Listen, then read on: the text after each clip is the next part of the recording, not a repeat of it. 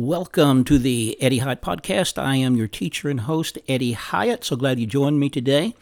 I'm going to continue talking uh, about my latest book that is called Discovering the Real Jesus. And for the last two episodes, I've been talking about uh, chapter three, uh, which is entitled Five Modern Deceptions About Jesus. And uh, in the first episode in this series, I talked about the. Um, uh, I know I talked about the uh, the Jehovah's Witnesses and uh, and their distortion of Jesus. That Jesus is not fully God. He is not God incarnate. In fact, they believe that before Jesus' birth, he was Michael the archangel.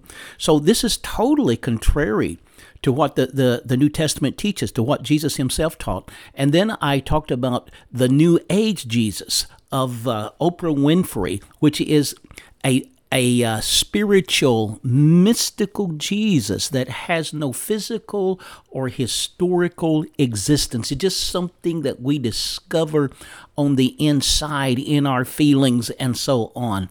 Um, the, these are false Jesuses. They will, they, they can never help anyone. They can never transform lives. Today, I want to talk about the malleable Jesus of liberal Christianity. The malleable Jesus of liberal, liberal Christianity. Now, the word uh, malleable, uh, when it's used uh, uh, in terms of some material, something that is malleable can be shaped into many different forms. It can be twisted and shaped. For example, clay is malleable. You can take clay and you can shape it into all kinds of different forms. And and the malleable Jesus of liberal Christianity is like that. Uh, you will find Jesus being claimed and identified with all sorts of uh, social and moral issues that are actually totally contrary to Scripture. That's the malleable Jesus of liberal Christianity. Now, liberal Christianity, uh, I think we could probably trace it, modern liberal Christianity, back to the 1700s. Uh, this is really when it began to gain traction, and uh, and with the Enlightenment. Now, the Enlightenment was a philosophical movement where uh, there was a a rejection of the Bible as a source of, of authority as a guide, as an authoritative guide for life and for, for beliefs and for morality. And uh, along with this, there came with this impacted Christianity. So liberal theologians they began to question the New Testament itself. And whereas for 1600 years, uh, the gospel accounts of Matthew, Mark, Luke, and John, uh, Acts, Paul's epistles, these had been accepted as being authentic and legitimate and, uh, and who they claimed to be, written by eyewitnesses of Jesus who was there. Well, these liberal theologians in the 1700s, they began to question this and to make claims. Well, uh, Matthew, Mark, Luke, and John, they really weren't written by Matthew, Mark, Luke, and John. They were written by people in the second and third century who had no first-hand knowledge of Jesus. And these were people who were just, they adopted these names to give credibility to their writings. And, uh, uh, and and they added all kinds of myths and legends to their stories. The myths and legends, of course, are the miracles that Jesus performed, uh, his claims to deity, his claims to being God, forgiving sins, uh, his resurrection from the dead. Uh, you know, they claimed, well, these these people in the second and third centuries, they just injected these stories into the original story of Jesus. So so, what we have when we read the Gospels, we're reading something that is just full of myths and legends, and they called it the Christ of faith. It's not the Jesus of history. So, right here, now, this is very important. These liberal theologians, they made a division. They created a dichotomy between the Jesus, Jesus of history and the Christ of faith. And what they, they claimed was, well, what we read in the Gospels, for the most part, when you read about the miracles and you read about people being healed and raised from the dead and you read about Jesus' resurrection, well, that's not the real Jesus of history. That's the Christ of faith. That's expressions of people's faith two and three hundred years later. Those are not really historical accounts. And so they created this division between the Christ of faith and the Jesus of history. And theologians like Rudolf Bultmann in the 1900s, he claimed that there's very little that we can know about the Jesus of history because most of what we read in the Gospels are expressions of the Christ of faith written by people two and three hundred years uh, after, after the events. And so, to, to let you know how this is filtered down into the, the culture, uh, Bill O'Reilly, who used to be a uh, had a program on Fox News, was actually the most popular program in in, uh, in in in cable and cable news, cable networks.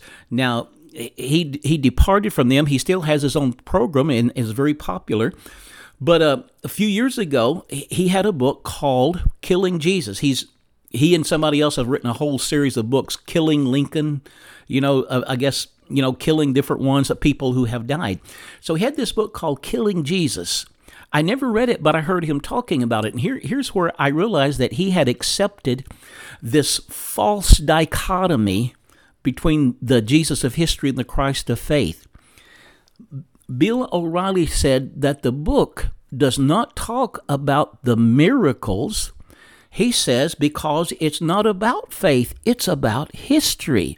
Immediately, I knew he has naively accepted this false division, this false dichotomy between the Christ of faith and the Jesus of history.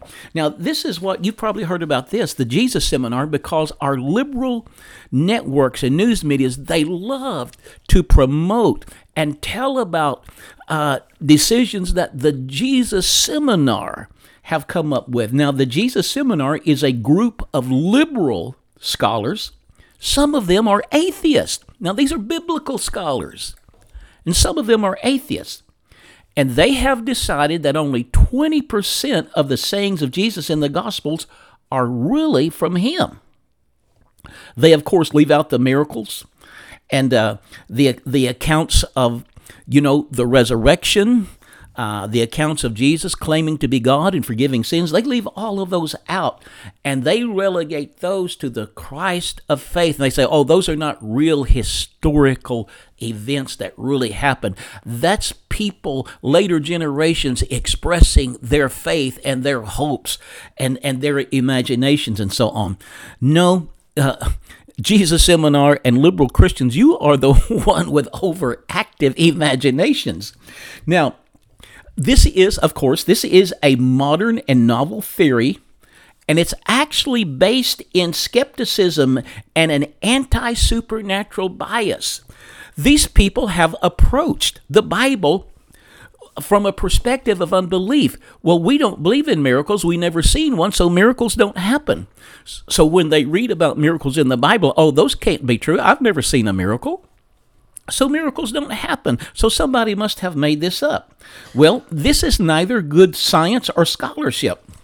Dr. Norman Geisler, uh, who recently passed on, who was a very astute biblical scholar and historian, he, he, he made this point. He said these theories are groundless. Groundless. They have no basis. He says because they are based on an anti supernatural bias which, it, which they impose, superimpose on the biblical record. They impose their own biases, they impose their own beliefs on the biblical record. My friends, that is no way to read the Bible. Approach the Bible and believe that it it, it says what it means and it means what it says. Don't impose our own prejudices and biases on the Bible. Allow the Bible to confront us. Allow Jesus to confront us.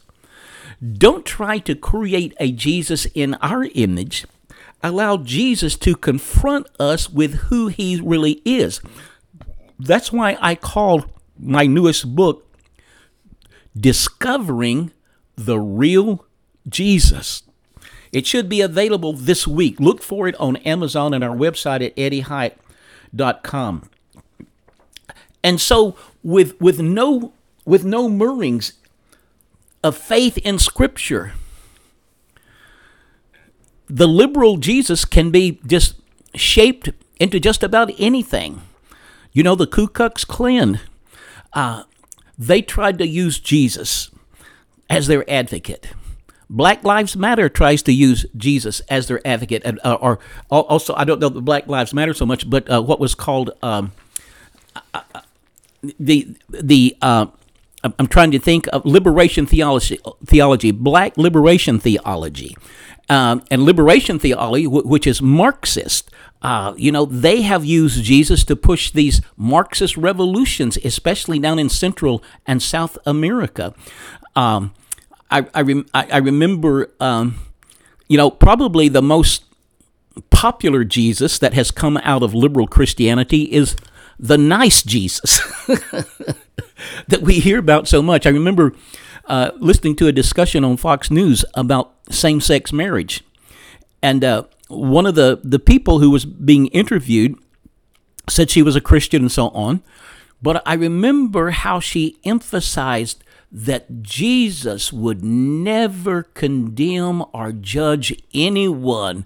And she kept saying over and over, he was all about love. Well, see what had happened?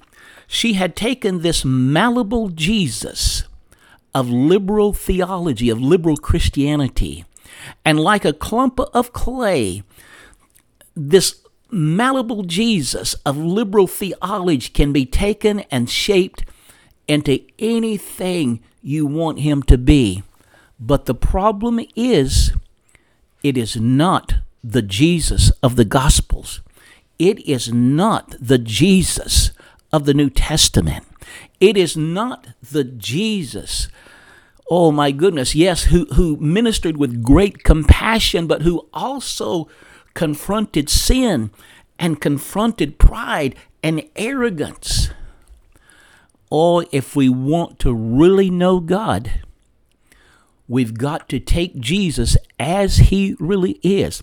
By the way, when I when I when I heard this person talking about this about this nice Jesus who never judges or condemns anyone, I you know I thought about how the money changers and the uh, the seller of uh, you know, of lambs and, and sacrificial animals at the temple who were ripping people off with exorbitant prices, and uh, uh, that how they would not have described Jesus as nice because he walked into their midst with a whip in his hand, a somber look on his face, his eyes blazing. He began to tip over their tables, scattering their wares, scattering their coins, and shouting at them, Take these things out of here.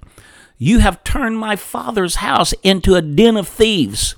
Well, no, they wouldn't have described him as nice. The religious leaders wouldn't describe him as nice. When he called them hypocrites, called them snakes, and said, How will you escape the damnation of hell?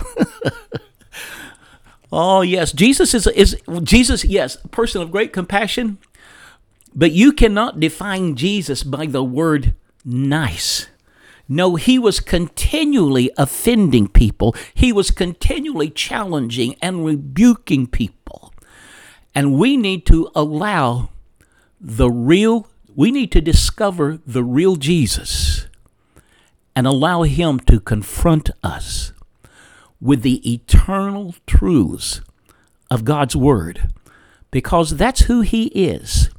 He came to reveal God to us. And if you want to know God, you've got to come to know the real Jesus. I'm Eddie Hyatt. This is the Eddie Hyatt Podcast. Uh, look for my new book, Discovering the Real Jesus. Um, within the next day or two, it should be available on Amazon and our website at eddiehyatt.com. And I'll look forward to seeing you again tomorrow. God bless.